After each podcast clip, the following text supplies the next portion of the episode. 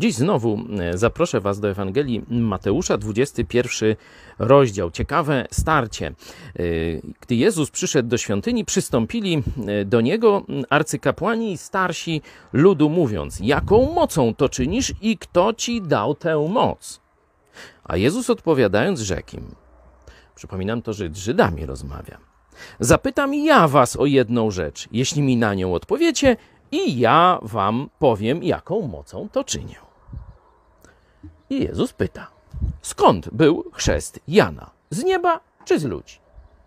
Wcześniej, jak wiemy, Jan Chrzciciel przyszedł i wzywał Żydów do nawrócenia, żeby przez chrzest, tamten Janowy, nie ten chrześcijański, demonstrowali, że czekają na Mesjasza.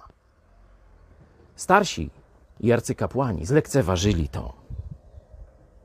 A oni rozważali to sami w sobie, mówiąc: Jeśli powiemy, że z nieba, rzeknie nam, czemu więc nie uwierzyliście mu, Janowi Chrzcicielowi? Jeśli zaś powiemy z ludzi, boimy się ludu, albowiem wszyscy mają Jana za proroka. I odpowiadając Jezusowi, rzekli: Nie wiemy. Rzekł on do nich: To i ja wam nie powiem, jaką mocą to czynię. Jaki morał stąd dla nas? Mamy różnych rozmówców, dyskutantów. Jedni przychodzą ze szczerością, pytając, nawet nienawidząc czy krytykując.